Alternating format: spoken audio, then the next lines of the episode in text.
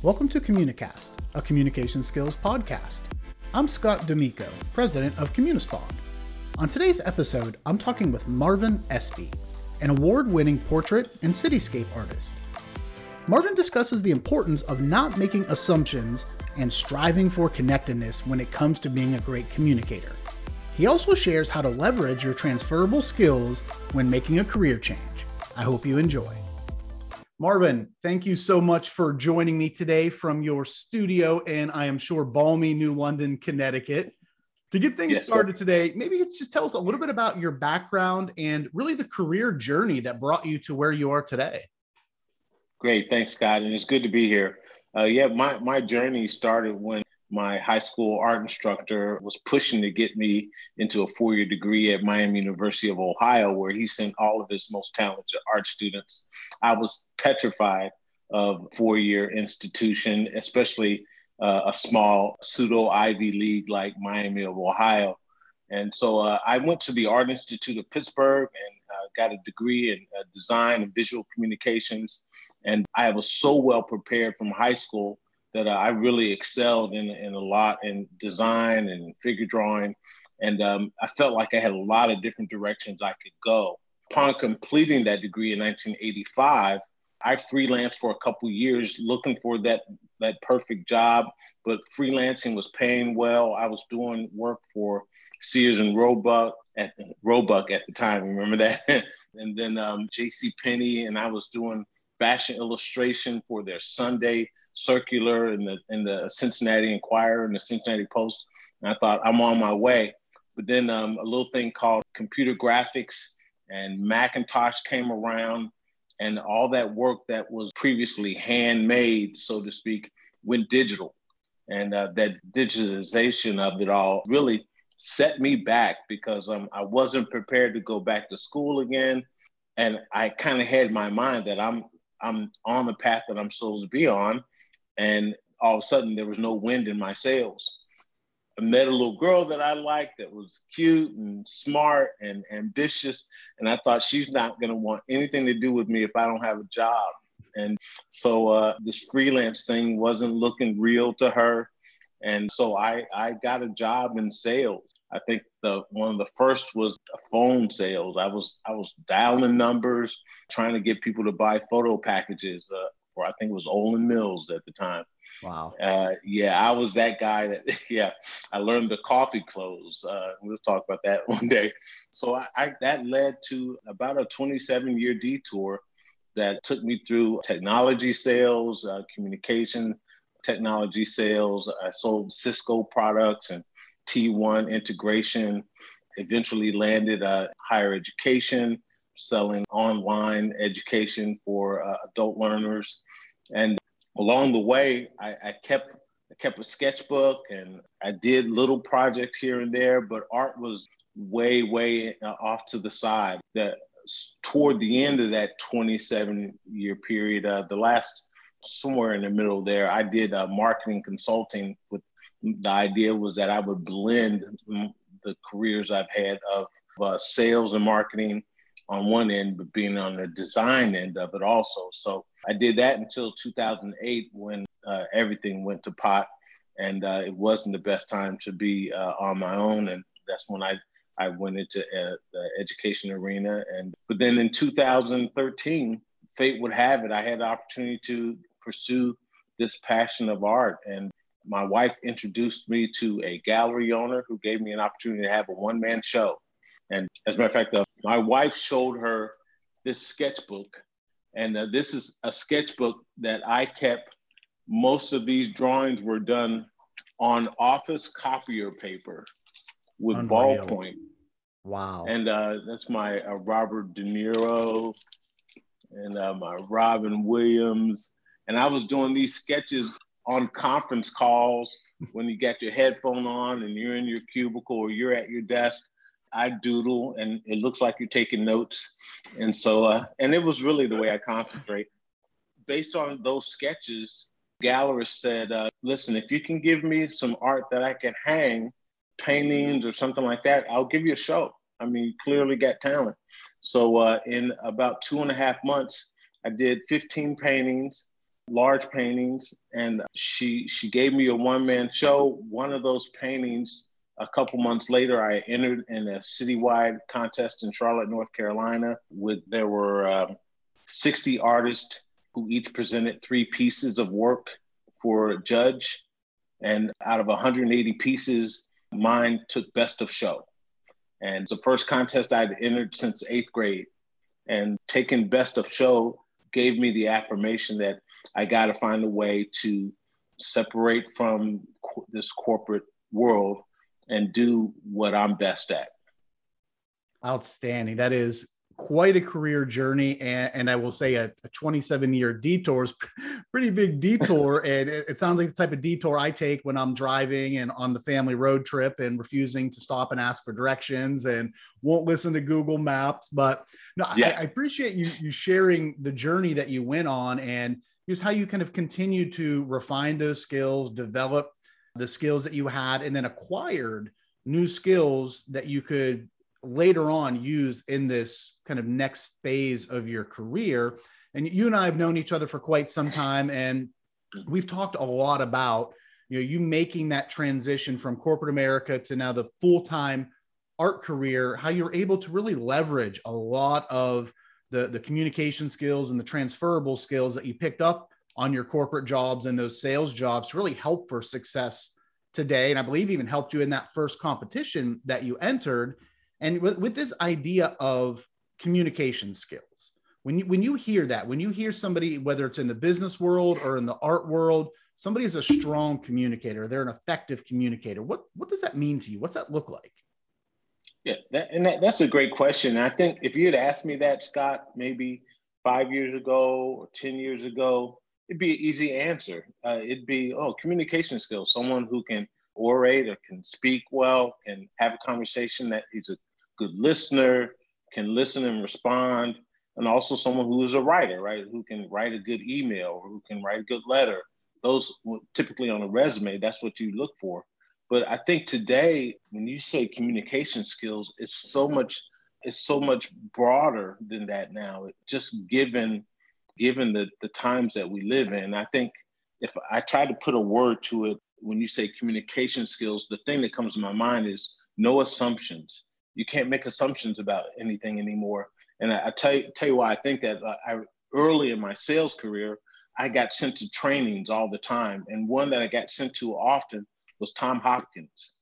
And uh, Tom Hopkins wrote a book called How to Master the Art of Sales.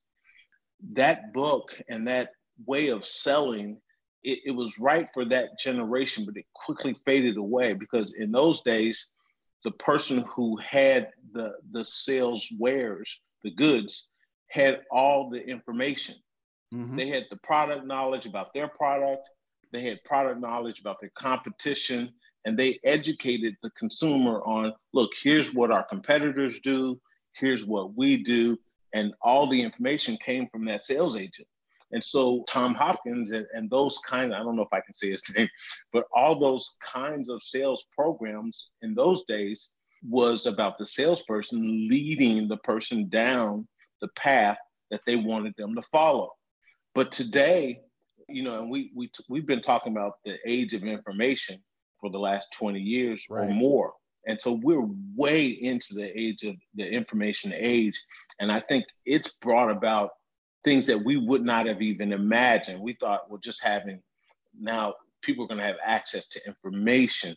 Well, that changed the sales game because I can't come to you, Scott, the assumption that I have all the product knowledge and I can tell you, all, I can list for you, here are the benefits that you're going to experience. And here's here's the cons because you may have privy to information that I don't I don't even know about. Mm-hmm. Uh, whether the information is true or not, I don't know. There's so much information that I don't. I may not even have enough information to work around any misinformation that you may have because you, you may have so much of it. So I think that today, having no assumptions, assuming that the person that I'm trying to communicate with has a whole battery of opportunity for information that I don't know. I don't know what media outlets they look at. I don't know what social media. I don't know what podcasts they listen to. there's information everywhere at our fingertips all the time. And so I can't make assumptions about what I think they know or how best to communicate with them. That is so important. And as you mentioned, the the balance of information really has shifted with the the advent of the the internet and just so much information out there, so widely accessible to anyone that's looking for something. So if we go into a sales meeting, it's fair to think that you know they probably already know everything about what we do. They're pretty far along in that buying journey. They have the information. They may just have some questions they want answered or to really see it in action. So kind of going in and really focusing on not necessarily about me and what i want to tell you but listening asking questions focusing on mm-hmm. what's most important to that person so that i can share because if I go into a meeting with an assumption that, oh, I need to tell them all about my business, all about my products, all about our services, you know, I could waste 15 or 20 minutes and really put that person off because they're like, yeah, you know, I, I know all that. I saw that on your website. Yep. One of my colleagues referred me to you. They told me all about it. I went through one of your programs or experienced your product 10 years ago. Here's what I want to talk about today. So that, I think that's great. This idea of going in with no assumption just because really the world has changed and yeah. the access to information is just so widely available. Absolutely. You're funny uh, in connected to that scott. I'm some i'm often my wife and i are invited out to functions and groups and organizations and and a lot of times it's a, an opportunity to be a part of this group or my wife has the uh, opportunity to speak or something like that but when i arrive more often than not now, I'm finding out that the people there know all about me. That the person who invited me may have collected data, uh, like my from my website or or from articles or whatever, and have forwarded it to the people. Hey, let's welcome Marvin Espy to this such and such event. Take a look at his bio. Look forward to meeting him. And so I get to an event, and I didn't realize this at first, but by the time I arrive, people have already they already know my story. Mm-hmm. So the 20 year, 27 year history thing that I'm always sharing, people already know it yeah. when I walk in the room. So it's it's definitely a, you can waste a lot of time talking before you before you listen. Absolutely, and on a, a, a similar experience, as I thought about the difference between my 10 year high school reunion to my 20 year high school reunion you know one of the the big developments in that time frame really was social media and facebook.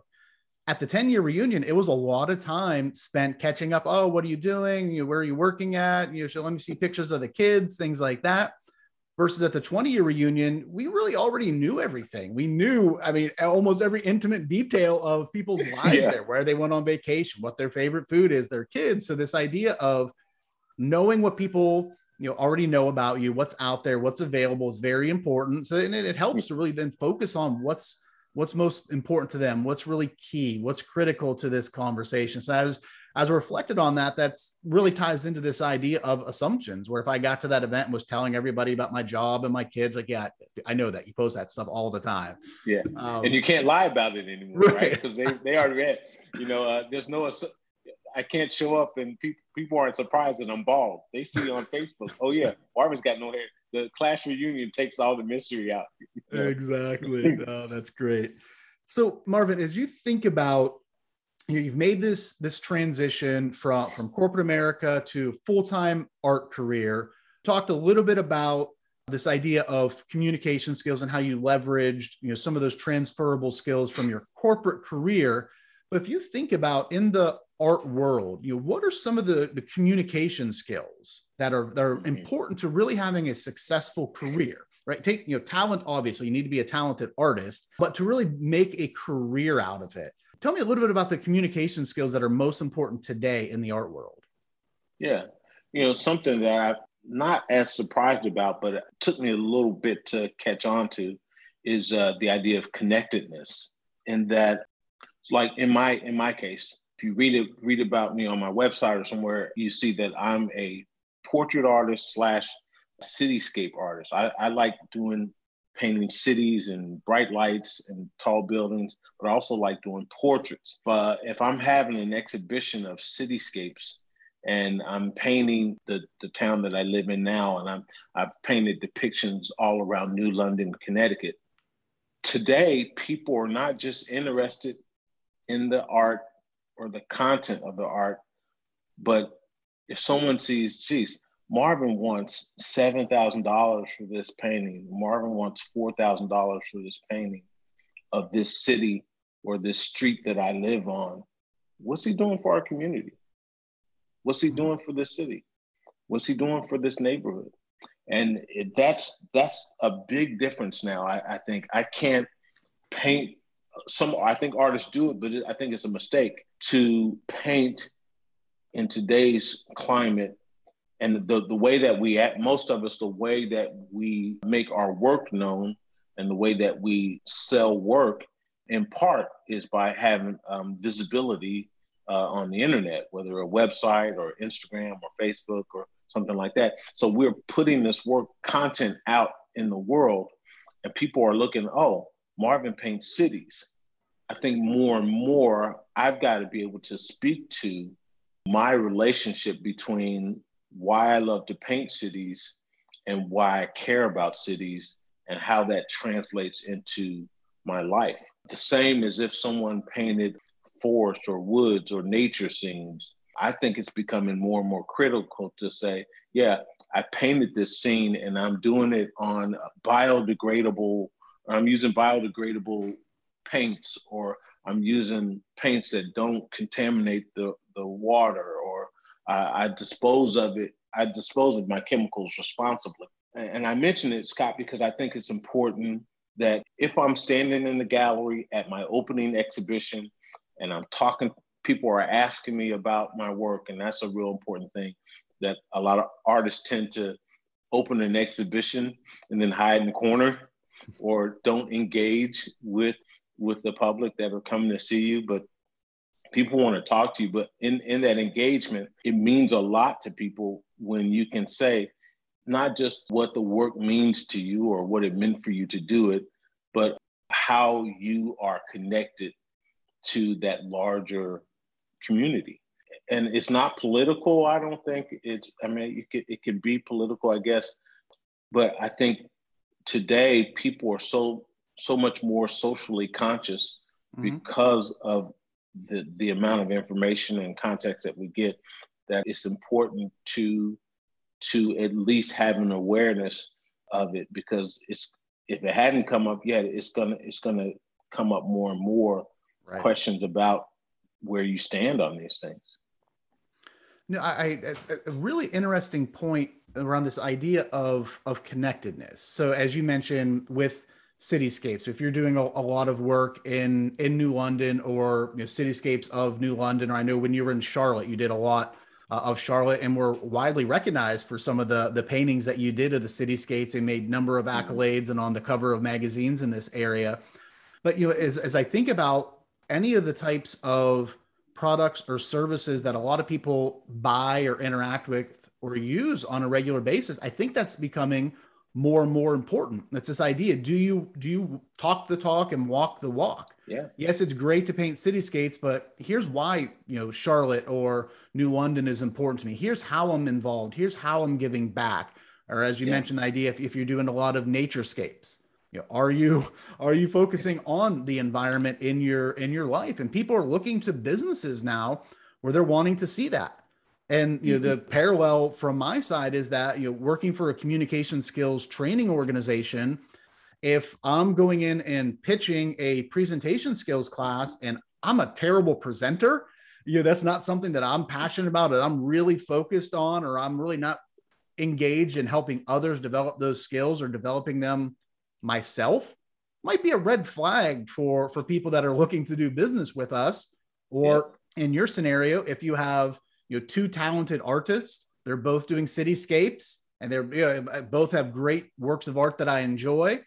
I'm more apt probably to work with or purchase from the person that has that story that's really connected to the work that they're doing. I think that can make a huge difference not just for artists but for mm-hmm. anyone out there listening in your line of work is how are you really connected to your product or your service or what you're doing?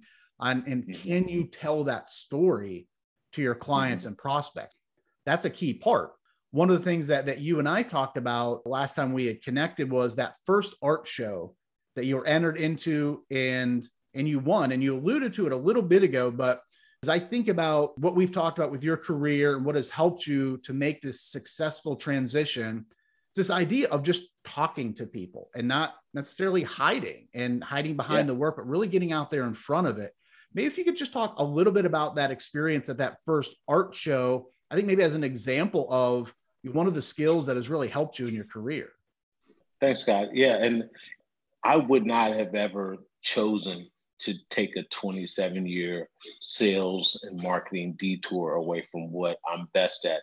And I found in business world, Marvin had to run at his best time all the time just to keep up with the pack because it was it wasn't what came most natural to me. I competed in athletics, but I was never I was never a tiger. I was never a killer. And but when when your job is on the line or when you when you have a quota or when you have uh, accountability for uh, that's numbers driven and performance driven you have to learn that if i don't engage one more one more address one more phone call one more email one more event i might not hit the number i need to hit. You it changes your perspective. And it took a while for me but over the years that i spent i developed a little bit more of a, a tiger mentality and not not in a consumption a malicious way but that i can't continue to do paintings if my paintings don't earn if they don't pay for the lights in my studio recently looked at, my expenses and since i moved to this area I've had to add some different things, and I've got a different studio. I'm in a different market, and I got I got to pay for Wi-Fi now. And I added up all. It's like wow, just to hit my overhead, I've got to be I've got to be running just to hit my overhead before I begin to make money. And mm-hmm. so something that I transferred from the business world into the art world is that I'm not ashamed to make money on my sale. I'm not ashamed to to ask someone to make this purchase. I'm not ashamed to say to someone, I appreciate your offer, but uh, this piece sells at X dollars per square inch. And at that rate, this is how much it costs. And I do a disservice to people who've invested in me in the past. If I discount work for you, now the work I sold my friend down the road isn't as valuable anymore because I'm discounting. And so I've learned that an artist who doesn't sell has a limited capacity to do work. Unless you're independently wealthy or you have someone who subsidizes your life in other ways, if I continue to make money on my work and my work continues to grow in value and I can continue to sell more and more of it, then I can do bigger projects. I can experiment with more. I, I can be more creative I can give back more. I do art classes now, and I have enough people that sign up for my art classes that I can tap a couple shoulders and say, "Hey, you're really talented, and I know you couldn't couldn't register. I want you to. I want to let you audit this class. Don't worry about the you know. Don't worry about mm-hmm. the, the fee." Or uh, I like being able to grab somebody from the neighborhood. Or I'm almost to the point now where I can go to a community organization and say, "Hey, give me five kids." and let, let me let me work with them. So you can't do that if you're if you're afraid of making a sale, and you don't do that unless you engage. And w- what I've lo- what I've learned though is that um people they don't want your sales pitch, they don't want they, they don't want a lot of fluff. But when someone someone comes to an art exhibition, you got a couple different kinds of people that come, right? You got people who know you and love you and they just want to they just want to see you do well they come out they smile they, they tell you nice things then they don't even buy art or they they get something from target and they're good and you got other people that really have a passion for art they may or may not be in a position or interested in buying but they love to come out and see and they want to engage with you they and so what i do is i stand there i make myself available i make myself present I let people observe for a little while, and then I tell them, hey, so tell tell me a little bit. Uh, what are you thinking when you see this work? What's what's it mean for you to see this piece? Is it saying something to you? And I normally I'm reflecting in advance the questions that they ask me. Marvin, what were you thinking when you did this? Or what does this mean? And when you give it to them first, I think people people tap into their their own artist and people want to feel smart and people are smart people want to feel like they have something to say and they normally do and it takes the assumptions off my plate when i ask them first because um, you can't size people up by what they look like or how how they come to an event or how they're dressed or or their race or age or or anything because uh, when you ask the question, you get these amazing replies. Well, you know, and then people tell you what this art means, and sometimes they speak to my art better than I can. It's like I wish I had said it that way, and so I think you you got you have to engage because I think people buy the story. People buy they buy what they feel from the experience they have with you. Definitely. And you, you bring up a, a really strong point there. And there, there's a lot of great similarities just from, from the business world and a leadership perspective. This idea of you just asking their input first.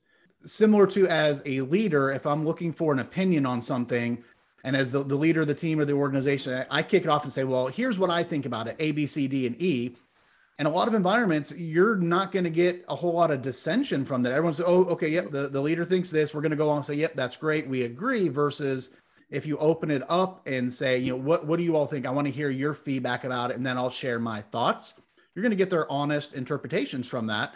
And, and i would think you not for myself not being an, an art connoisseur knowing much about that world if i were at a gallery or at an art show and the artist tells me about the painting and what it means and the, the interpretation of it, I'm not going to feel comfortable to disagree with the artist, the person that created it. No. So I think asking them, you're going to get a lot of valuable insights. You're going to build a connection, build a relationship with them, and then then have your opportunity to tell the story. And as you mentioned, a lot of mm-hmm. times people are buying, in addition to the tangible product, they're buying the story that goes along with it, and they're buying the person you know that created it, kind of part of them. So I think that's a that's a great way to approach it with one, don't be afraid to sell. I know there's oftentimes negative connotations with sales and being a mm-hmm. salesperson. Mm-hmm. And there, there's a great book out there by uh, Daniel Pink, To Sell is Human. It really means everybody every day is selling. You're selling something, whether you're just influencing a decision at your organization, you're selling the idea that you know, I have a 12 year old and a nine year old.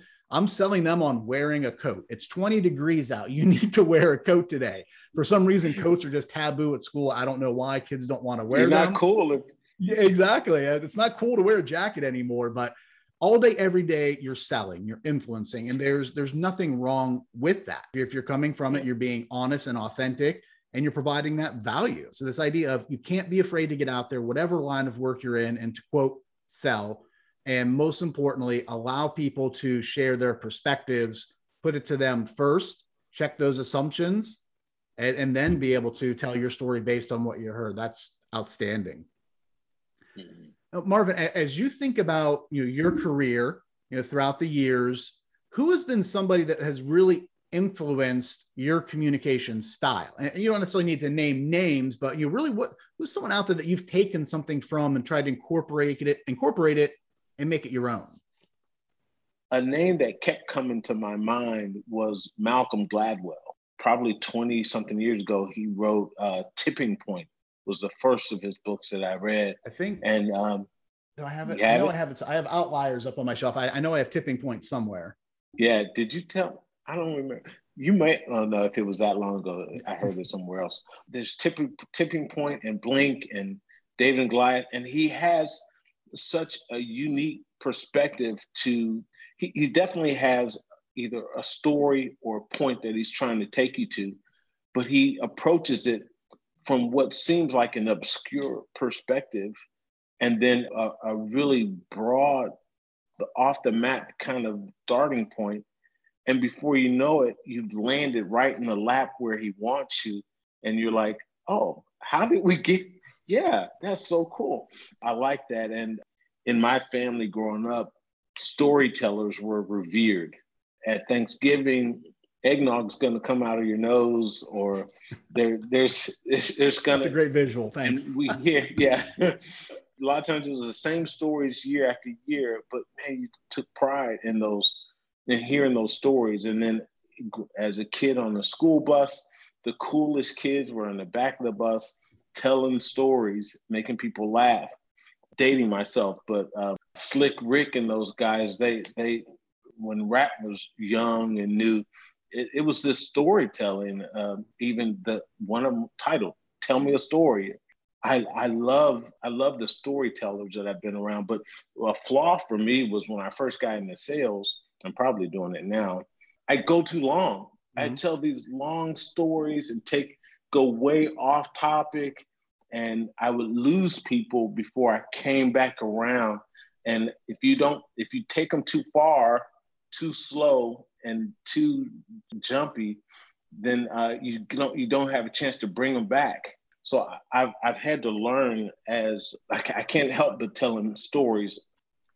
The way to make that work is to tell stories everywhere you go. If I buy coffee, you're going to get a two minute story from me. If, if you if you catch me in the elevator, and I know they talk about the elevator pitch mm-hmm. or whatever, but you're going to get some kind of story, even if it's a brief thing about the weather or catch you on the flip side. You got to you got to get some kind of story because what happens is you get better and better and better.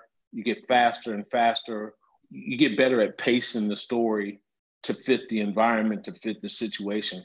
I, I've talked my way out of some sales, uh, both in my sales career and in my art career, because you you run past the finish line, right? Mm-hmm. So, but I think I've always appreciated good storytellers.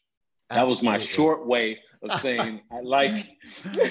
the stories are so so important, and one of the the key things that you mentioned is that you need to practice you know some people are just natural storytellers and I and I understand that but the reason that it seems natural today is that they've been telling stories all day every day whenever yeah. as you mentioned whenever they meet somebody there's a story and for me you know we get we get requests around that a lot for for storytelling and it can mean storytelling can mean a number of things to a number of people but where the magic really happens is when you can take kind of two seemingly disconnected things and at the end yeah. of your story bring them together recently I put out a video around uh, it was tied to a blog post we did around four elements or four ingredients for a presentation and talking about my kids making cookies. And this idea they're baking cookies, they're excited. I taste it. The cookies just terrible. And, you know, they forgot one of the ingredients. I think they forgot to put in the sugar into the cookies, which is a big okay. deal. But bringing that That's back to if you have these four elements of a presentation, you leave one of them out, it's going to have a huge impact on it. So that's one of the things with storytelling is trying to figure out how can I relate somewhat seemingly unrelated things and bring them together, that's when it's going to click for people. We can take, like Malcolm Gladwell does, this abstract, obscure concept and really bring it into reality. And I think with storytelling, especially in in the art world, being important to build those relationships. One of the things that you know I, I really appreciate when I see your work is that the work itself tells a story. Every line on the paper, every stroke on the canvas, whether it's a wrinkle in someone's face from one of those drawings or the blurred taillights of a car going down East Boulevard, you can really tell, tell the story as to what's going on in that community, which is, is really powerful. Well, Scott, it means a lot to me that you spoke so detailed uh, in that because I can envision what you were talking about. And you say you don't know art. No, my man. Perfect. that made me feel really good. Well, good, good. I'm glad. I, I said I'm such a big fan of your work. It is, it's amazing. I'm just always blown away whenever I see something new come out from you. So Marvin, as we're as we're wrapping up, just you know, any closing thoughts or piece of advice for somebody that is one maybe an aspiring artist or somebody that's in that career detour. Right? They they they started off going one direction. They've had to pivot for whatever mm-hmm. reason that may be. What advice do you, do you have for, for any of those folks out there? You know, there's a lot of ways to answer that, but the thing that came to my mind is the idea of bloom where you're planted. And I did not, I, I resented at first the idea that this technology thing is is putting a damper on this art career that I had. And I, I remember saying, this isn't going to last. Mm-hmm. This technology isn't, you know, you're not going to be able to replace what I do. Technology, it's not going to last. It's just, it's going to come and go. Well, not, not the case. But when I decided to embrace where I was, I couldn't see any, I, I didn't know of any other path outside of, in those days, there were some sales jobs. If you could fog a mirror with your breath, that's all the qualifications you need to We'll, we'll give you a go. But if you bloom where you're planted, you're going to acquire all the skills in that soil. Whatever richness is in the soil where you're planted, absorb it all, grab it, bring it up through your roots, bring it out your stalk, and then bloom. But once you bloom, you can send your pollination out into the wind and let it land in the next spot. For me, it's it's it's been a great journey. I, I wouldn't have planned it this way, but I don't think I could have achieved the small successes I've had so far. I'm expecting to do a lot more, but I don't I don't think I could have achieved what I've done already if I had not had what seemed like a detour at the time, which was really the journey I was supposed to be on. You got to decide where I'm at today, even if if I'm making pizza, I need to be able to run the pizza shop. Then get out of there. Mm-hmm. Because the same skills required to run a pizza shop are the same skills required to run a business. You you got to make a good product. You got to make people feel good about buying it. You got to deliver on te- on time. You got to have systems in place. You got to have reliability. You got to deliver and you got to have a methodology. And so if you can take those skills and plug it into the next thing that's a little more sophisticated, and then the next thing, I mean, you're going to be able to do whatever you set your mind to. But you got to bloom where you're at. Bloom where you're planted. I've never heard that before. I, I love that expression. And if I, I didn't make that up. the pollination part might be me, but I didn't go. make up the bloom. yeah. That is great because you think about how did you when you made that quote detour, you know, into you know sales, business development, whatever you were doing, you could have just very easily just begrudgingly went to work every day, put your head down, fogged the mirror, so to speak, and that would have been it. You probably never would have made this transition, but because you really did focus on soaking up all the nutrients of the soil where you were at each stop along the way, you developed all these skills that you're able to now take into this successful art career that you have going on today. So, Marvin, thank you so much again for joining me today. I really do appreciate it and hope you have a great rest of your day. Scott, it's been a real pleasure. Thanks for having me. A special thank you again to my guest, Marvin Espy, for sharing his expertise with us and especially for this gem of bloom where you are planted. I absolutely love this. It is so important. If you're in a job that you may not like, you think is short term, whatever the situation may be, take advantage of all of the resources, the learning opportunities, and the experiences afforded to you. You will be able to use those skills and those learnings at some point in your career, whether it is six months from now, or in Marvin's case, where he took a 27 year career detour, he was able to leverage all of those learnings throughout that time to help get him to where he is with his successful art career. Thank you again for listening. Be sure to subscribe to Communicast to be notified of new episodes. And also to learn more about Marvin's art, you can check him out on Instagram at Art by Espy. That's Art by Espy. E S P Y. Thanks and have a great day.